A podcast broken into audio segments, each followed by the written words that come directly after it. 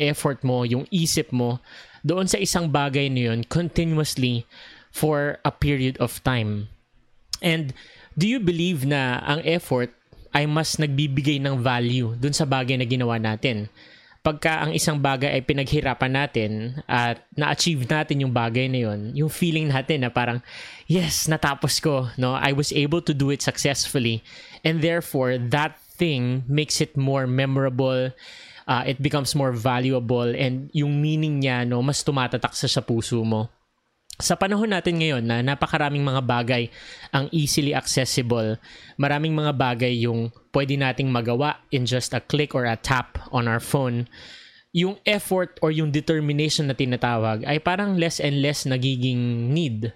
And maybe we're losing this sense of importance when it comes to determination.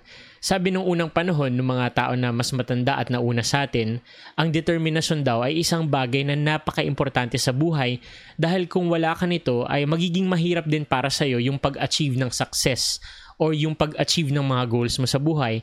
And I think personally naniniwala ako doon. Dahil nga naman, kung hindi ka magpo-pour out ng sarili mo sa isang bagay, then hindi rin masyadong magiging siguro valuable or meaningful or memorable yung bagay na yon para sa buhay mo. So, determination is a thing that should matter to you and me in this world of instant access, in this world of easier doing things, no? We have to learn about determination and we must keep it as a value in our life dahil napaka-importante na we have this skill or ability to become determined to do something.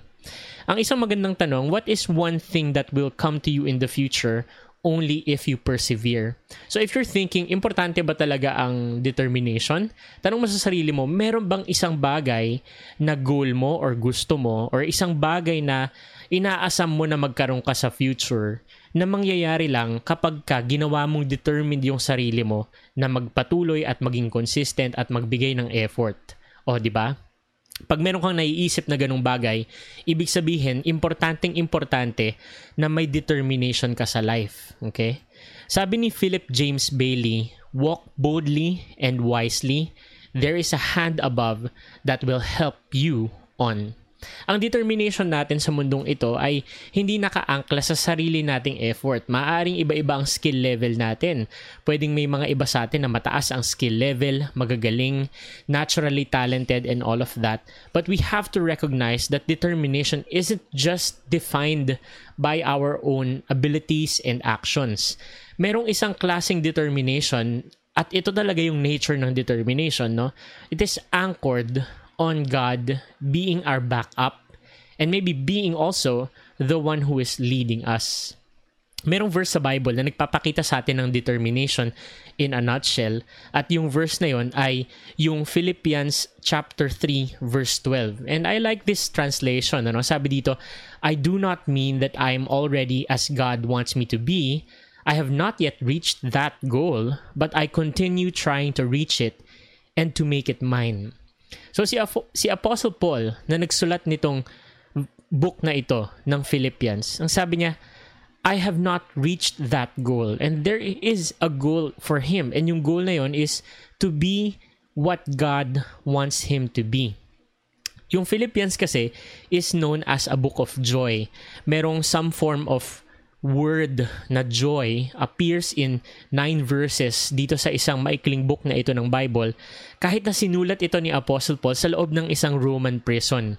Sa actions ni Paul at saka sa words ni Paul, meron siyang hinihingi sa atin sa pagkakasulat niya ng Book of Philippians and that is to have joy, to be glad in spite of suffering. In the midst of humble service, still have joy and in the face of fear and anxiety, still have joy and become determined to do what God wants us to do kahit na mahirap. Practical ba na isipin na maging masaya at determined ka in any situation? Paano pag nawalan ka ng isang mahal sa buhay? Pagka meron kang friendship na natapos? Pagka ang isang mahal mo ay nakasakit sa'yo? Meron bang healthy way to find joy in times like that? Ang sinasabi ni Apostle Paul hindi yung maging happy ka dahil merong nangyayaring mahirap sa iyo, no? Iba 'yun, no? He's not asking us to be happy because hardship is happening. Ang sinasabi ni Apostle Paul sa atin is kahit na nire-recognize mo na merong mga bagay na very mahirap, no? Very mahirap, napakakonyo niyan. kahit na may nire-recognize mo na may mga hardship na nangyayari sa iyo, you have to you know, bring out that joy in the midst of pain hindi sinasabi ni Apostle Paul na hilingin natin na maging mahirap ang buhay natin at lalo tayong masaktan. Pero ang ang ang ang encouragement niya dito ay maging overcomer tayo in all circumstances and to become overcomers we have to mix our joy with determination. At alam ni Paul kung ano yung sinasabi niya kasi ang dami-dami niya ng experiences na talagang kung tayo siguro, ako personally, kung ako yung nandun, hindi ko na talaga kakayanin. Dahil he was almost stoned to death, binugbog na siya, um, na shipwreck na tong tao na to, lumubog yung bangka nila, no, tumama sa mga bato, uh, ang dami-dami niyang nakaranas na rin siya ng physical illness, may sakit siya, no? Uh, and tinawag niya yung sakit na yun na thorn in the flesh sa Book of Galatians. And yung guilt na meron si Apostle Paul, hindi lang physical pain yung naranasan niya, pati emotional pain, the guilt that he has to live with. Dahil bago siya maging Apostle Paul, siya muna ay persecutor ng mga tao na inosente na naniniwala kay Jesus. And hindi lang yan, na-imprison siya and he was actually sentenced to death for his faith, but in this final moments of his life, ang sulat pa rin ni Apostle Paul is to be determined and to have that joy in your heart. Patuloy siyang patuloy lang siya ng patuloy. Yung last message ni Apostle Paul sa Philippian church is concerned doon sa kung paano itong church na ito ay nagpakita ng care sa kanya during his trials. Ang sinabi na, ni Apostle Paul sa kanila, yung church na ito, itong grupo ng mga taong naniniwala kay God, ang regalo nila, no, ay yung compassion, no, para sa kay Apostle Paul, para kay Apostle Paul.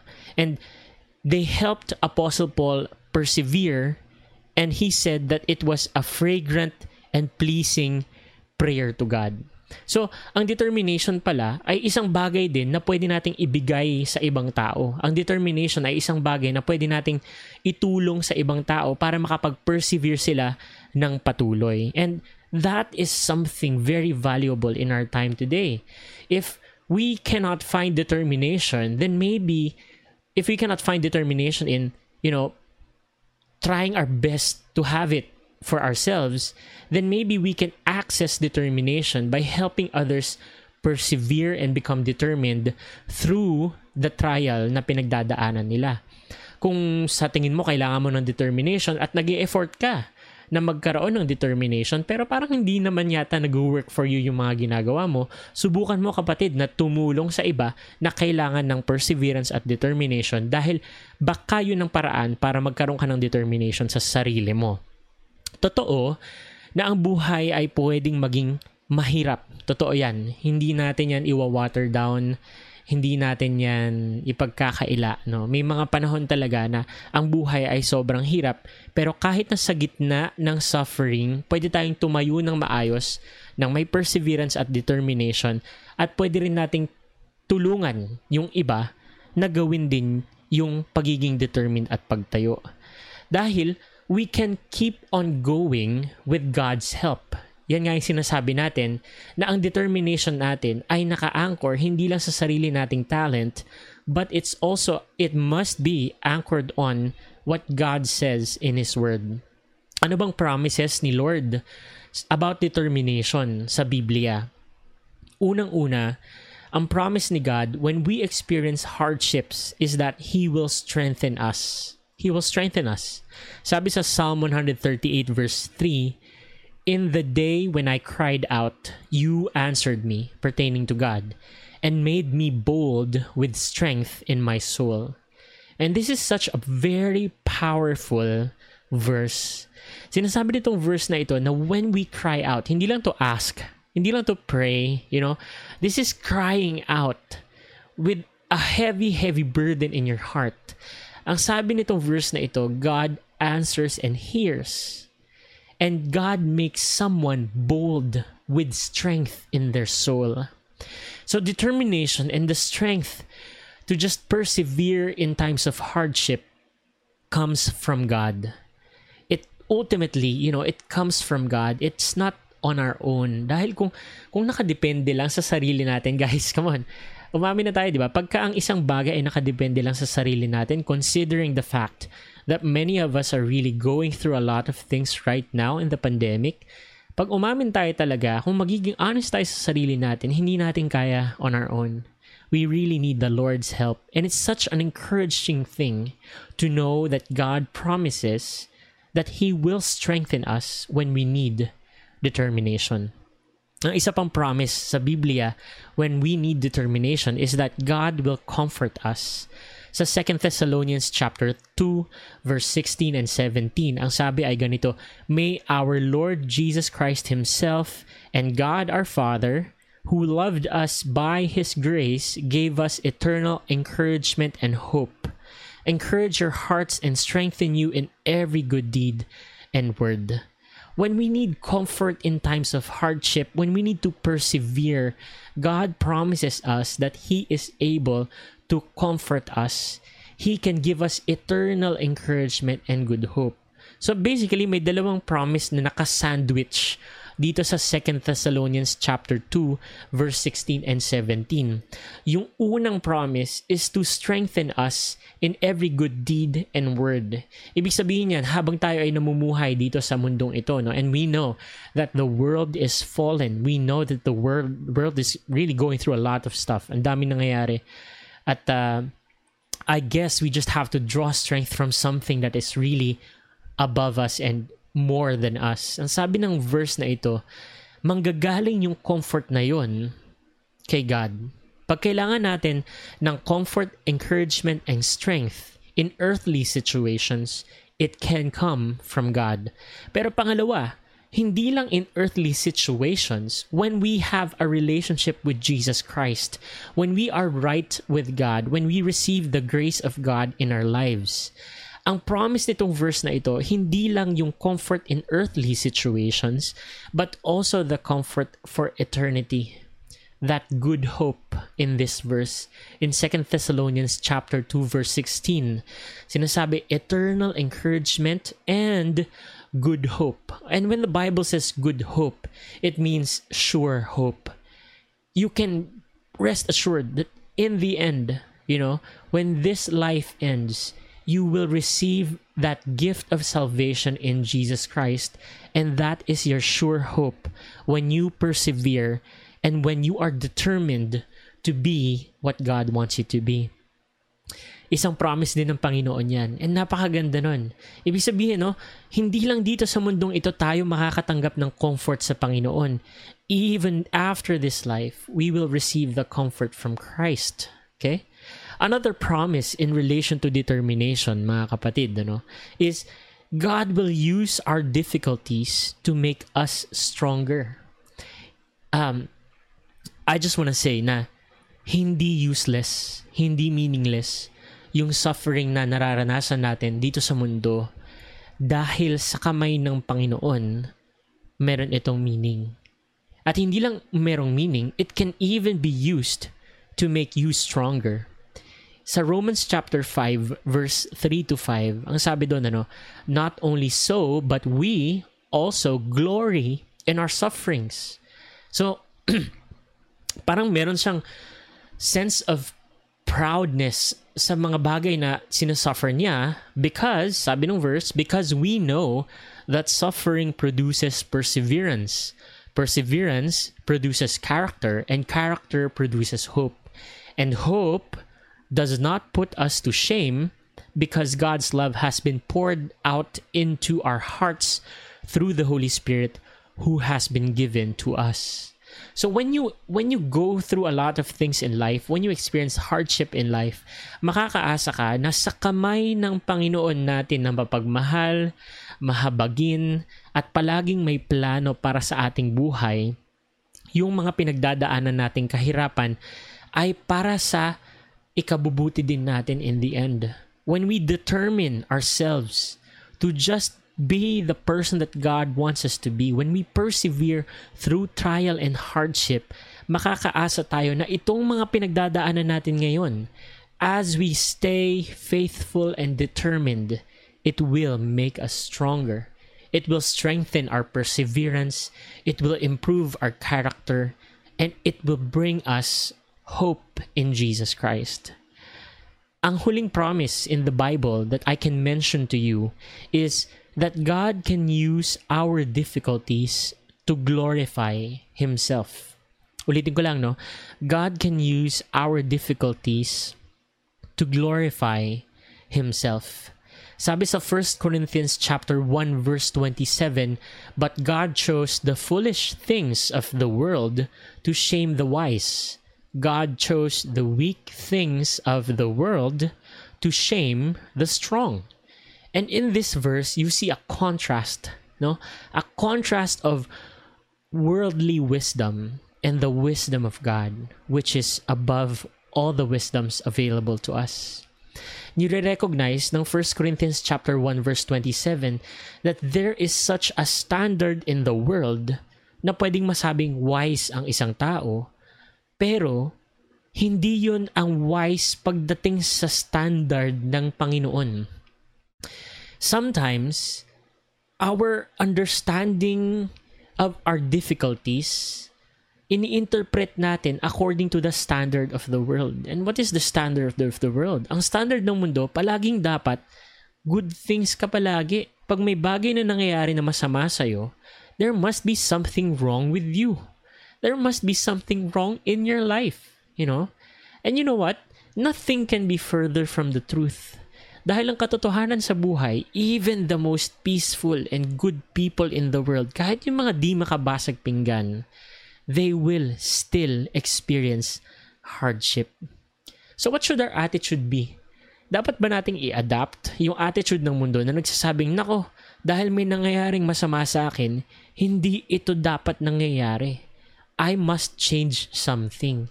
Hindi ito acceptable, no? That's a very limited and narrow minded view of life. Because whether you like it or not, problems are there. And in the hands of God, like we said, problems are purposeful. And sometimes, listen to this, the purpose of your problem is for the glory of God. Now, you might say, huh? Bakit kailangan pa yun? Why does my problem need to glorify God? bakit kailangan na mag-suffer ako para mag-glorify si Lord? You know? And I understand the concern, but I think that's a misplaced concern when it comes to experiencing hardships in the world. You see, the heart of a Christ follower isn't absorbed in himself. Ang tunay na taong nananampalataya kay Jesus, kay God, ano, doesn't ask in terms of how he understands it ang sinasabing kailangan ko pang masaktan para mag-glorify ka, ang center ng tanong na yon ay sarili. No? Hindi sinesenter ng tanong na yon, hindi humble yung tanong na yon, at hindi rin God-centered yung tanong na yon in that it seeks the welfare of the self first before the glory of God. And this is something that you really need to accept about Christianity. It's not about you. If you declare yourself as a Christian, and you imagine the Christian life as something of a life of a comfort, nothing goes wrong, everything goes fine. And when you experience trial and hardship, sa tingin mo, no, purposeless yung mga trial and hardship na yun, I'm sorry, I have to tell you, that's not a Christian belief. Because Christians believe in the fact that whether positive, negative, or whatever things happen, it can be used for the glory of God. At maraming instances yan sa Bible, no? Kahit yung mga bagay na tinutuligsa ng mga tao at tinitignan nila na very negative sa Biblia ay para pala sa kaluwalhatian ng Panginoon. Yung bulag, yung pilay, yung mga pipe na nakapagsalita, nakapaglakad ng mga pilay, nakakita ng mga bulag. These are people and situations where people will say, ayan, tinan mo, kasalanan mo yan, mali kasi yung pananampalataya mo. But because of their encounter with Christ, God turned it out for good. And ultimately, the crucifixion of Jesus, kapatid, ano? The world's wisdom, kahit na yung pinaka-wise sa standards ng mundo, titignan yung cross and sasabihin yan ba yung Messiah namatay. But we know in Christ, because of the cross, the power of sin can be removed and will be removed ultimately after this age. No? Napaka-importante niyan. If your concern is to truly follow Christ, you will consider it joy to experience suffering that will glorify God. Dahil yung pag-glorify kay Lord sa situation mo na mahirap ay nasa response mo din dun sa situation. Hindi ka magko-complain o magko-complain ka. Magagalit ka o hindi. Magtatanim ka ng sama ng loob sa Diyos o hindi. You can respond in a way that glorifies God when you experience hardship. Sabi ng James chapter 1 verse 3, you know that the testing of your faith produces patience, no? And that is so important. Determination is something that we have to recover. Huwag tayong maging quitters, no? Huwag tayong maging mga tao na kapag ka naka-experience ng hardship, we narrow-mindedly interpret it already as, ay, ayaw ni Lord. Or, ay, hindi talaga to yung para sa akin. Kailangan mo ng determination sa buhay, hindi lang para mag-succeed ka sa goals mo, pero para rin ma-develop yung character mo. At sa process ng pag-develop ng character mo, ay mag-glorify mo din si Lord dun sa response mo sa mga situation na yon. And that's my prayer for you and myself, no? May we be people who will respond in faith when trials and hardships come, knowing that God can strengthen us, God can comfort us, God can use our difficulties to make us stronger, and sometimes God will use our difficulties to glorify Himself. That's very important. Sabi nga nila, no? Failure happens only when you quit. Huwag tayong maging quitters. Remember, whether you're dealing with a relationship, a spiritual issue, a personal issue, as long as you keep trying, you're in the game. Don't get me wrong, there will come a time that you need to stop something, especially if it's not according to God's will. But what we're talking about here is the attitude that we must persevere because perseverance, determination, and staying on track with God will produce a lot of fruits in our life. Maybe not earthly achievements, but definitely achievements that will glorify the Lord in our life. I hope you're blessed with this episode. And if you are, please share this episode to a friend that needs encouragement about how God can really be present when we are struggling. Hayaan mo din na makinig ka sa amin sa Spotify o kaya naman i-follow mo yung Facebook page namin on Facebook para maka-receive ka ng mga notification kapag ka nag-upload kami ng mga bagong episodes. You may listen to the Grody Podcast on Spotify, on Facebook, and maybe if you are on Apple iTunes, you may search for the Grody Podcast at makikita mo kami doon. We hope that you're blessed with this episode and see you again on the next one. God bless.